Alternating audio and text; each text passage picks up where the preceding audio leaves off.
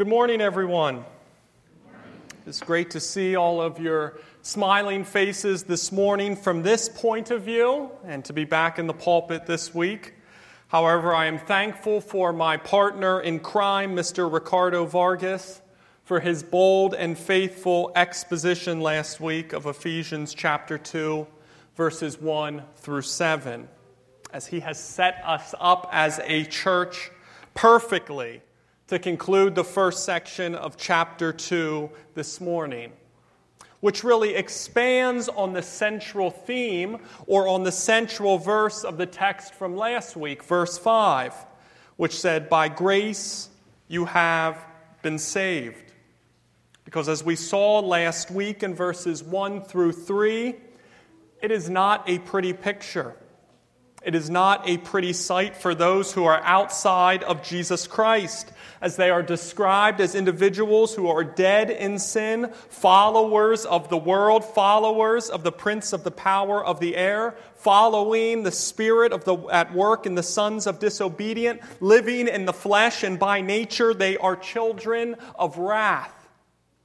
But as we see in verse 4, because of the mercy of God, because of the love of God, He saved us. God saved us. He changed us. He redeemed us even when we were dead in sin, dead in trespasses by nature, children of wrath. God saved us. And how remarkable is that? That via God's grace we are now Christians, alive in Christ, raised with Christ, seated with Christ, and given all the immeasurable riches and kindness in Jesus Christ. Think about it. It is literally the greatest rags to riches story that has ever been told. And speaking of rag to riches, rags to riches, I, of course, read a joke this week about a young boy named Davy. And he asked his wealthy grandfather, he said, Pap, Pap, how did you make so much money?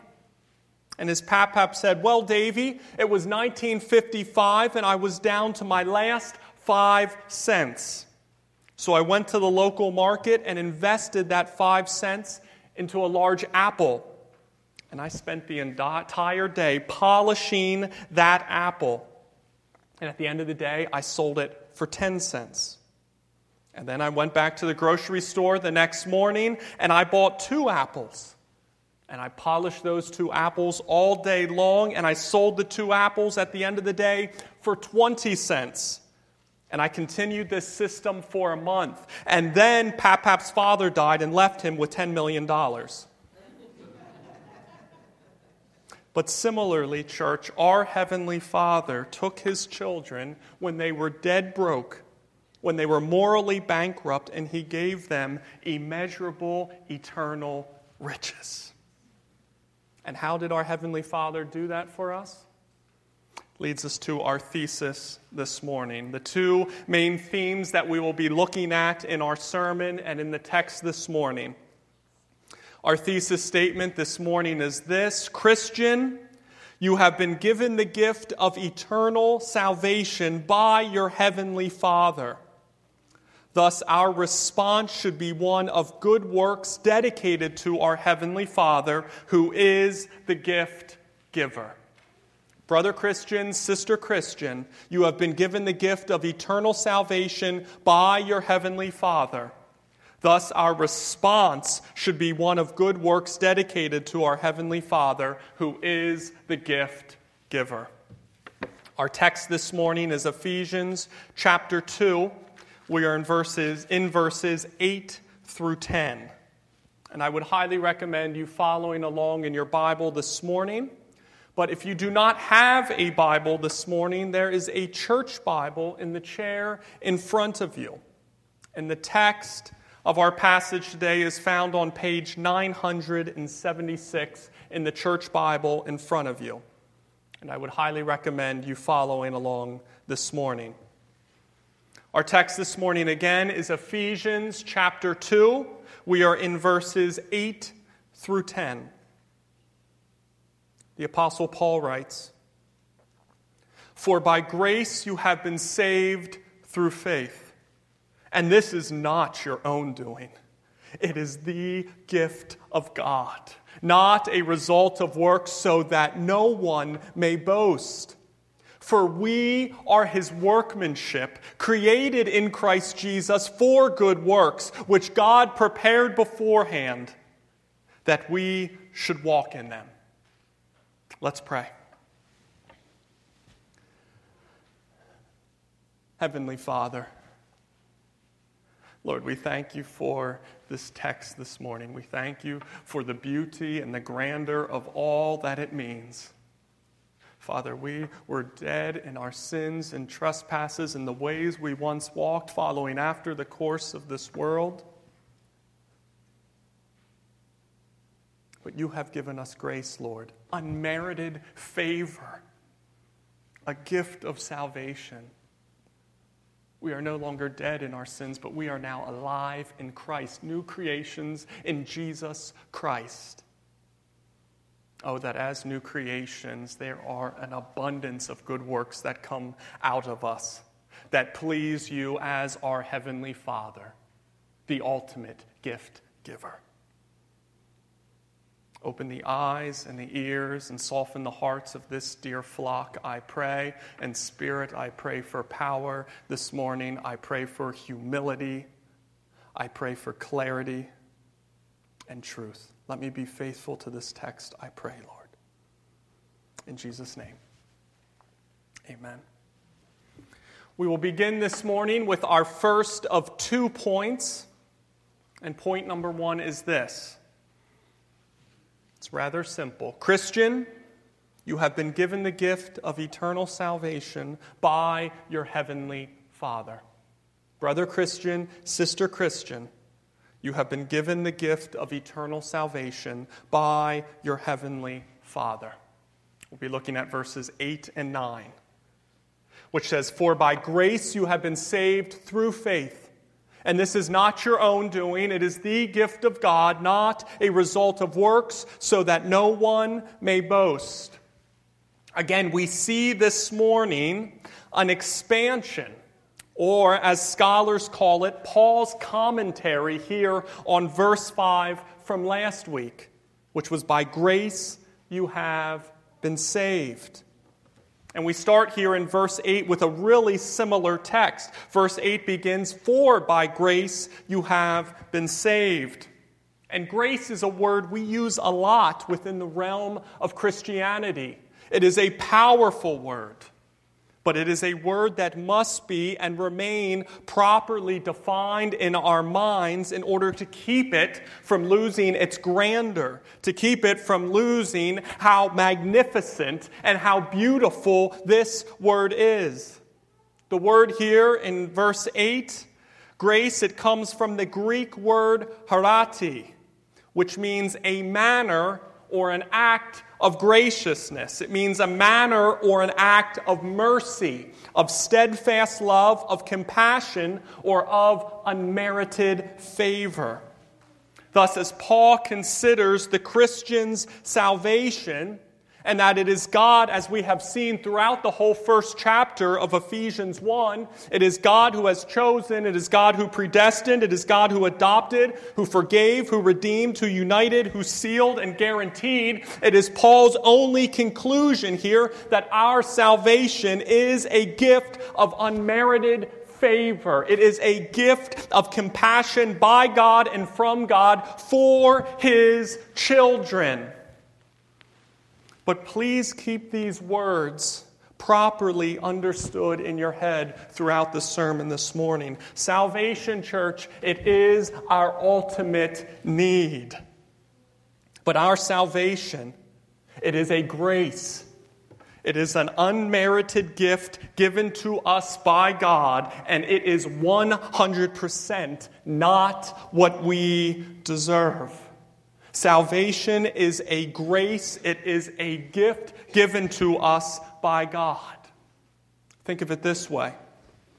A story printed in Moody Monthly noted that the Prince of Preachers, Dr. Charles Spurgeon himself, and another man named Joseph Parker both pastored churches in London in the 19th century. On one occasion, Parker commented on the poor condition of the children in Spurgeon's orphanage. Thus, it was reported to Spurgeon that Parker had criticized the orphanage. Spurgeon blasted Parker the next week from the pulpit. The attack was printed in the newspapers and became the talk of the town. So people flocked to Parker's church the next Sunday to hear his rebuttal.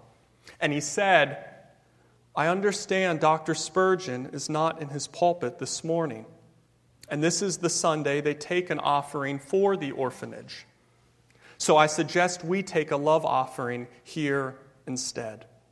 The crowd was delighted. The ushers had to empty the collection plates three times. Later that week, there was a knock at Parker's study. It was Spurgeon. You know, Parker, Spurgeon said, you have practiced grace on me. You have given me not what I deserved. You have given me what I needed. Church, salvation is our ultimate need now and forevermore. But it is certainly not what we, as depraved, we, as unrighteous beings, deserve. Because of our sin, we deserve God's holy wrath. We deserve His holy judgment. We deserve His holy condemnation. Thus, logically, it can only be through the unmerited favor, only through the unmerited grace of God that this gift of salvation is given to us. We deserve God's holy wrath because of our sin. Thus, logically, it can only be through the unmerited grace and the unmerited favor of God that this gift of salvation has been given to us, brother Christian, sister Christian. And yet, how is this gift received? Verse 8, it says, For by grace you have been saved through faith.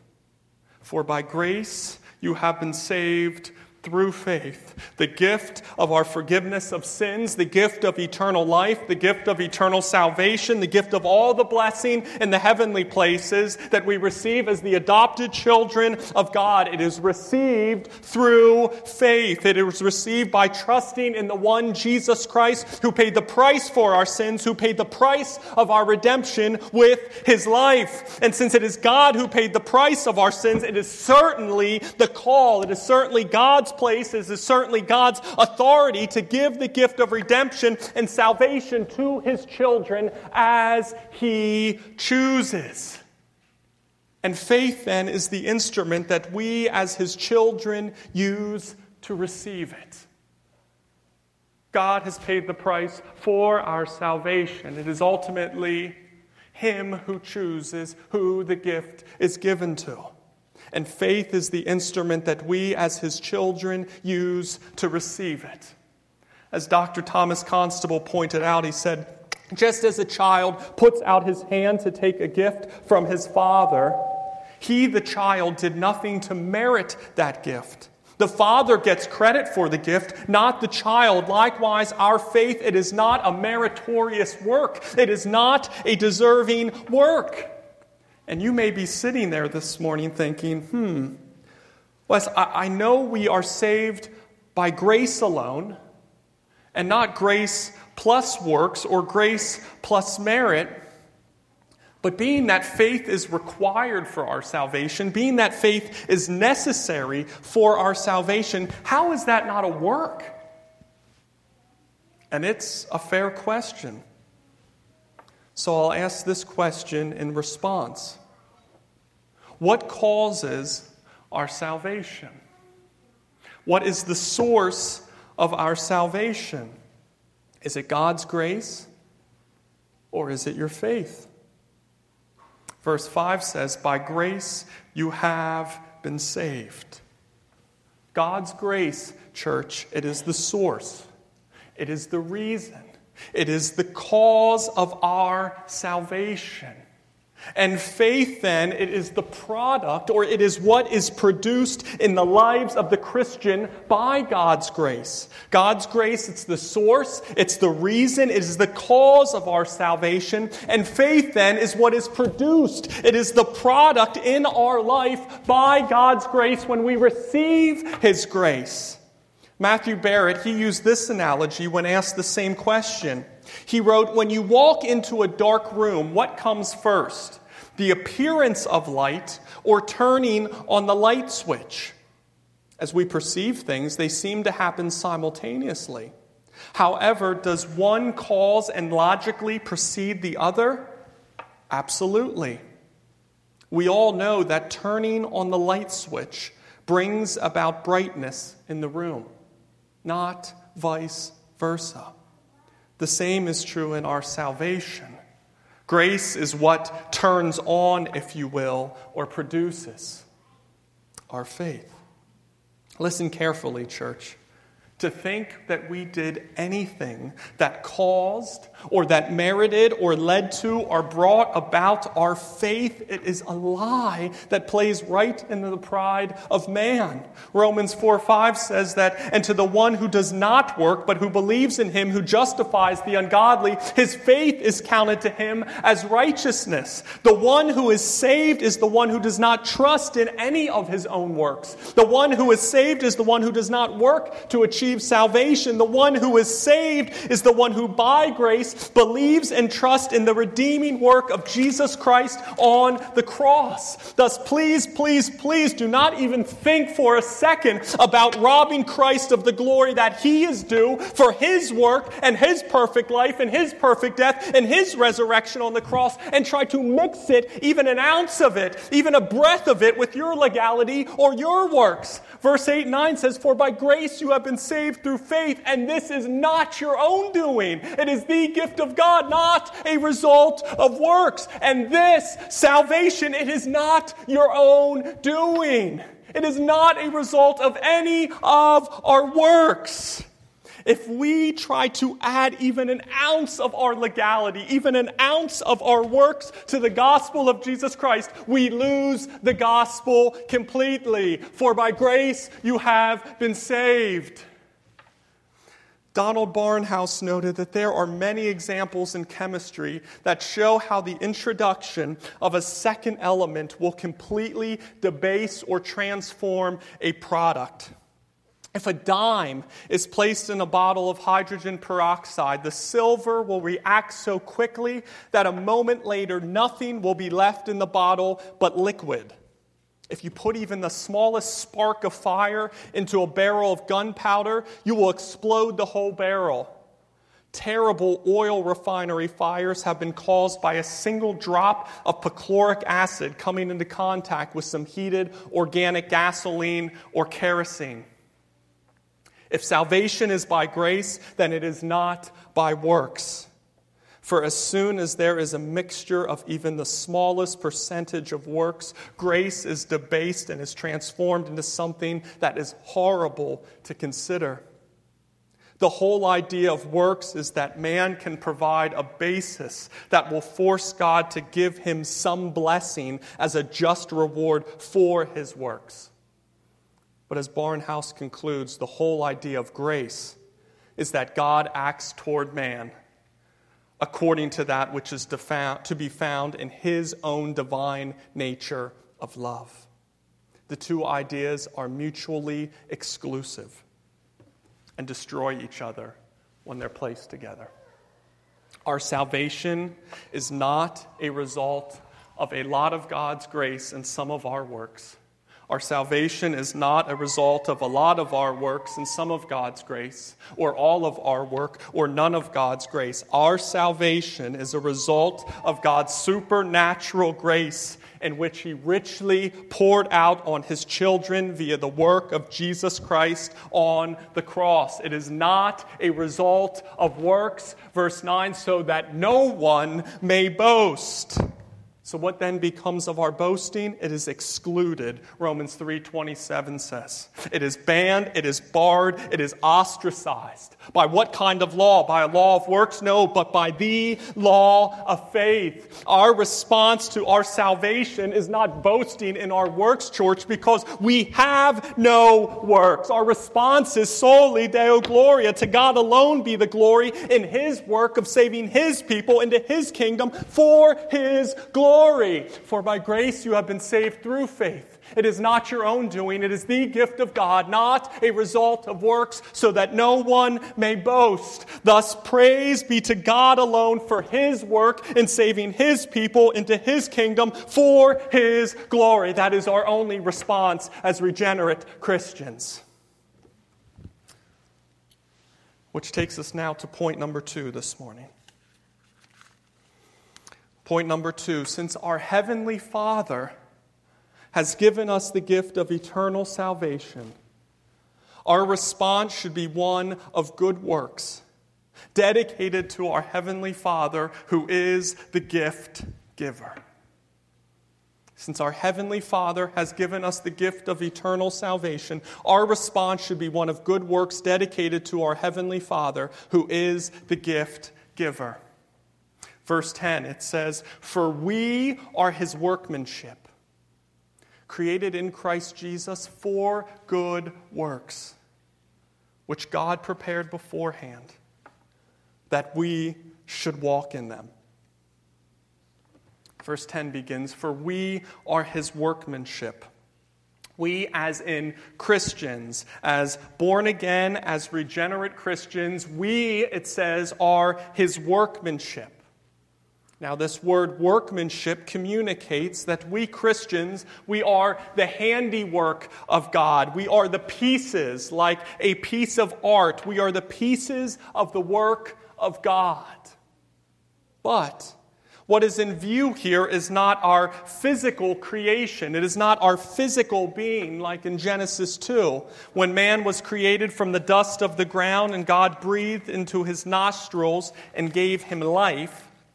But instead, we as God's children, we are new spiritual beings as Christians. We are regenerated. 2 Corinthians 5:17 says, "Therefore if anyone is in Christ, he is a new creation. That the old has passed away, behold, the new has come." All Christians have been created, they have been made, they have been formed, they have been saved not by their work, but they are the work, they are the handiwork, they are the workmanship of God himself. Thus all Christians have been created in Christ Jesus, saved by Christ Jesus, redeemed by Christ Jesus. And in verse 10, it says, We have been created for good works.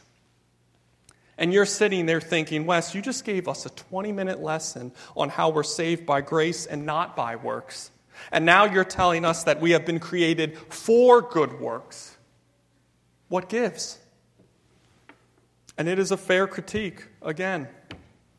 So here is the relationship between grace, God's grace, and our good works.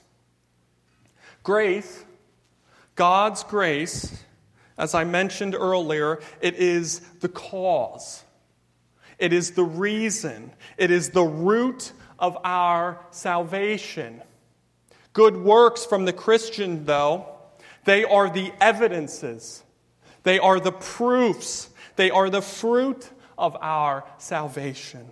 You see, here is one of the many beautiful things about the sovereignty of our God. I have repeated over and over and over again the work of God in our salvation, that He has chosen us, predestined us, adopted us. God has literally done everything for us. But just as he chose us before the creation of the world, verse 10 says, For we are his workmanship, created in Christ Jesus for good works, which God prepared beforehand that we should walk in them. God has prepared beforehand work for us to do as His new creations. He has literally mapped out work for us to do. And He has gifted us, He has given us the skills and proficiencies needed to walk and to do those good works, which He prepared for us so we can bring glory to His name. Think about that for a second. God, the creator of all things, has literally mapped out good works that we can walk in, that we can do, that He has prepared for us, that bring glory to His name. And I have heard this so often. Well, Wes, I'd, I'd love to evangelize more, but I just haven't been given the opportunity. Or I'd love to love the poor more, but I just, God has not opened up that opportunity for me yet. Or I'd love to pray and to read my Bible more, but I'm just too busy and I just don't have the opportunity yet.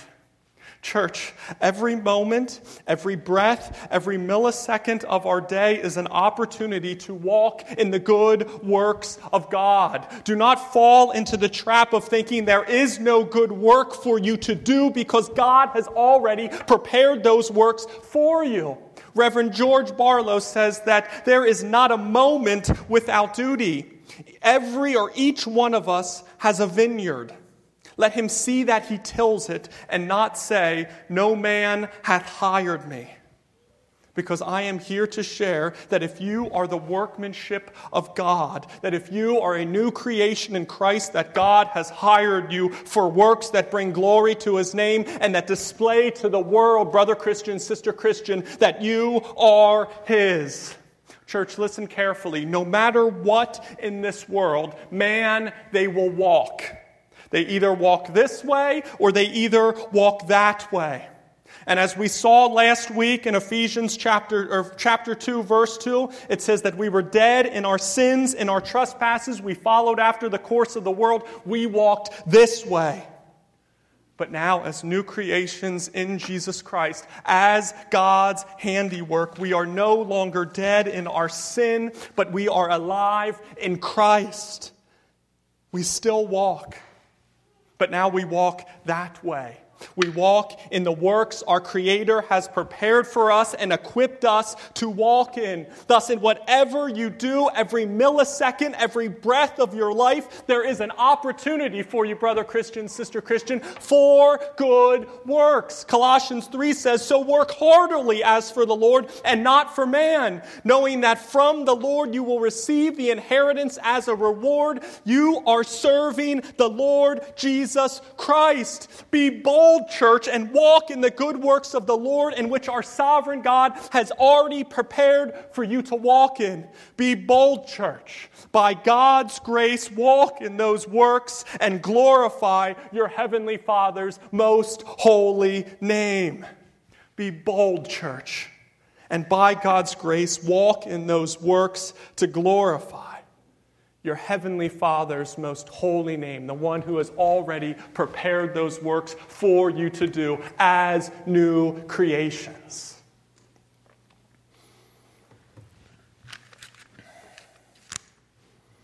As we begin to close this morning, I will start first with the non Christian who was here first. Non Christian, first off, thank you for coming this morning. It is a pleasure to have you and to worship with you this morning. And I hope you have heard me note that we as humans, we are all walking. We are all journeying toward something in this life. And we can either walk in the sins and in the lust of this world, which leads to eternal death, or we can walk by faith in the Lord Jesus Christ, which leads to eternal life. And you may be sitting there this morning wondering, well, how is this possible? Because my love for the world, it is so great. My love for gambling or for alcohol or for money or for, or for uh, followers on social media, whatever it is, how can I just stop loving the world? How is that even possible? Titus 2:14 says that Jesus Christ gave himself for us to redeem us from all lawlessness and to purify for himself a people for his own possession who are zealous for good works. That is how it is possible. The love of Jesus Christ makes it possible. Titus 2, it says, Jesus Christ gave himself for us, that God in the flesh, Jesus Christ, came into this world and died for the redemption of his people, to redeem us from lawlessness. Jesus Christ, He paid the price for our sin. He bore the wrath that we deserve for our sin. Jesus Christ, He took our place and our punishment for us in our place. And why did He do that? It says to purify a people for his own possession. Non Christian, even though our Lord and Savior Jesus Christ, even though he was crushed, even though he was crucified and was buried, three days later, he rose from the grave to display to the world that sin and death that they had been defeated to showcase that he truly was god to showcase that he was sinless and he was raised offering new life offering eternal life offering perfect glorified life to all who believe. Thus through faith he makes his children new creations no longer zealous for the things of the world but zealous for good works. Thus let today be the day non Christian, that you turn from your sin and you trust in Jesus Christ and Christ alone as the only one who can forgive you of your sin, the only one who paid the price from your, of your sin, and through his resurrection can reconcile you back to God through eternity. And I can promise you, you will walk in the light of your God now and forevermore non Christian, let today be the day that you repent of your sins and you turn to Jesus Christ and Christ alone as the only one who can forgive you of your sins and reconcile you back to God. And to the Christian that is here this morning, brother Christian, sister Christian, we have been saved by grace. We have been saved by the unmerited gift of God who accomplished for us the work that we never could accomplish ourselves. And this work, this accomplishment, it required Jesus Christ and his blood. It required Jesus Christ and his life. Thus, this is not a cheap grace it is not a cheap gift that we have been given. No, it is the most costly, it is the most valuable, it is the most precious gift that we could ever receive. Thus, as children of God, as individuals who have received this gift and received this grace, let us not become casual about this gift. Galatians 5 6 says, For in Christ Jesus, neither circumcision nor uncircumcision has any value. All that matters is faith expressed by love. For in Christ Jesus, all that matters is faith expressed by love. Brother Christian, sister Christian, are we expressing, are we sharing, are we displaying our faith in the Lord Jesus Christ by our overflowing love to each other and our good works? True gospel saving faith, it is trusting in God's grace displayed in and through of the work of Jesus Christ, which causes us to be new creations, creations who are eager and yearning to walk in the good works that our God has prepared for us to do.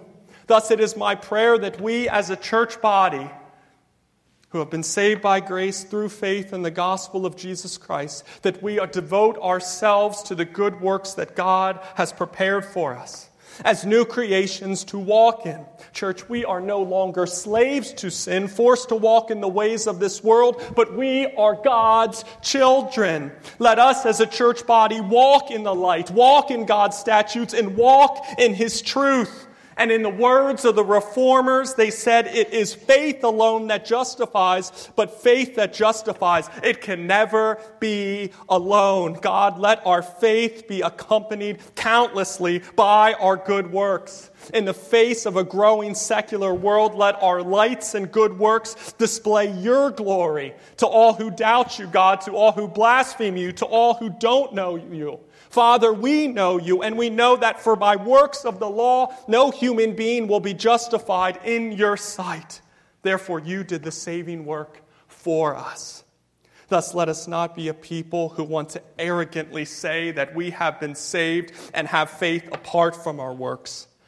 But let us be a people who humbly and boldly and unashamedly display our faith in the grace that you, God, have given us by our good works, in which our sovereign God has perfectly prepared for his people, for his glory. Let the fruit of our lives be good works, Father, that please you.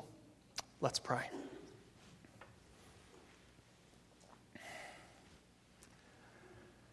Heavenly Father, Lord, help us as a church body to wrap our minds around the unmerited gift, the unmerited favor, the grace that you have given us. Lord, nothing that we can do on this world could ever save us. It only brings more and more judgment upon us. And yet you came into this world and saved us. You gave us the gift of salvation. Father, we are new creations in Christ. The same grace that rose Jesus Christ from the grave, the same power that rose him from the grave, it is alive in us as new creations. Father, help us to continue to turn from our evil ways, turn from our lust, and in every moment of our lives, devote ourselves to glorifying you. Father, you are worth it. Help us see the weight, the worth, and the grace of the gift that you have given us. In Jesus' name, amen.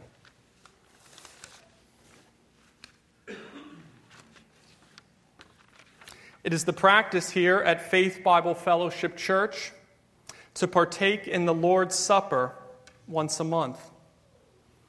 Communion or the Lord's Supper, it is a time that we as a church body, number one, testify our faith in the gospel of Jesus Christ to each other. It's a time that we as a body get to preach the gospel to each other. It is also a time that we remember the perfect life, death, and resurrection of our Lord and Savior Jesus Christ. And as I have been lovingly reminded, and I want to be sure to focus on this morning, communion is a time that we celebrate. That by faith in Jesus Christ, our salvation is secure, and that Christ will return again for his church. John chapter 14, 3 says, Jesus Christ said, And if I go and prepare a place for you, I will come again and will take you to myself, that where I am, you may be also. And, church, that is worth celebrating this morning. We here at Faith Bible Fellowship Church practice what is called open communion. Thus, we invite all believers of the gospel of Jesus Christ to partake in the Lord's Supper this morning. So, if you are walking in fellowship with God and with other believers, you are welcome to the table. However, we would ask you to abstain this morning if you are an unbeliever. Again, to the unbeliever that is here, welcome this morning. We are so glad to have you, and I pray that via the preaching of God's word, and that in hearing the gospel today would be the day that you come to faith in Jesus Christ. And if you have any questions about the gospel or, or as, of Jesus Christ being the only means of salvation, please see me after the service. I will be at the back door, and I would love to chat. But if you are an unbeliever this morning, we would ask you to abstain from the Lord's table. We would also ask you to abstain if you are a believer, but if at this time you are holding fast to a known sin 1 Corinthians chapter 11 verses 27 and 28 says that we are not to take communion in an unworthy manner. And as Christians, we must examine ourselves before taking part in the Lord's Supper. Thus, if you this morning, brother Christian, sister Christian, are walking in unrepentant sin, we ask you confess and seek forgiveness of your sin before partaking in communion with us. At this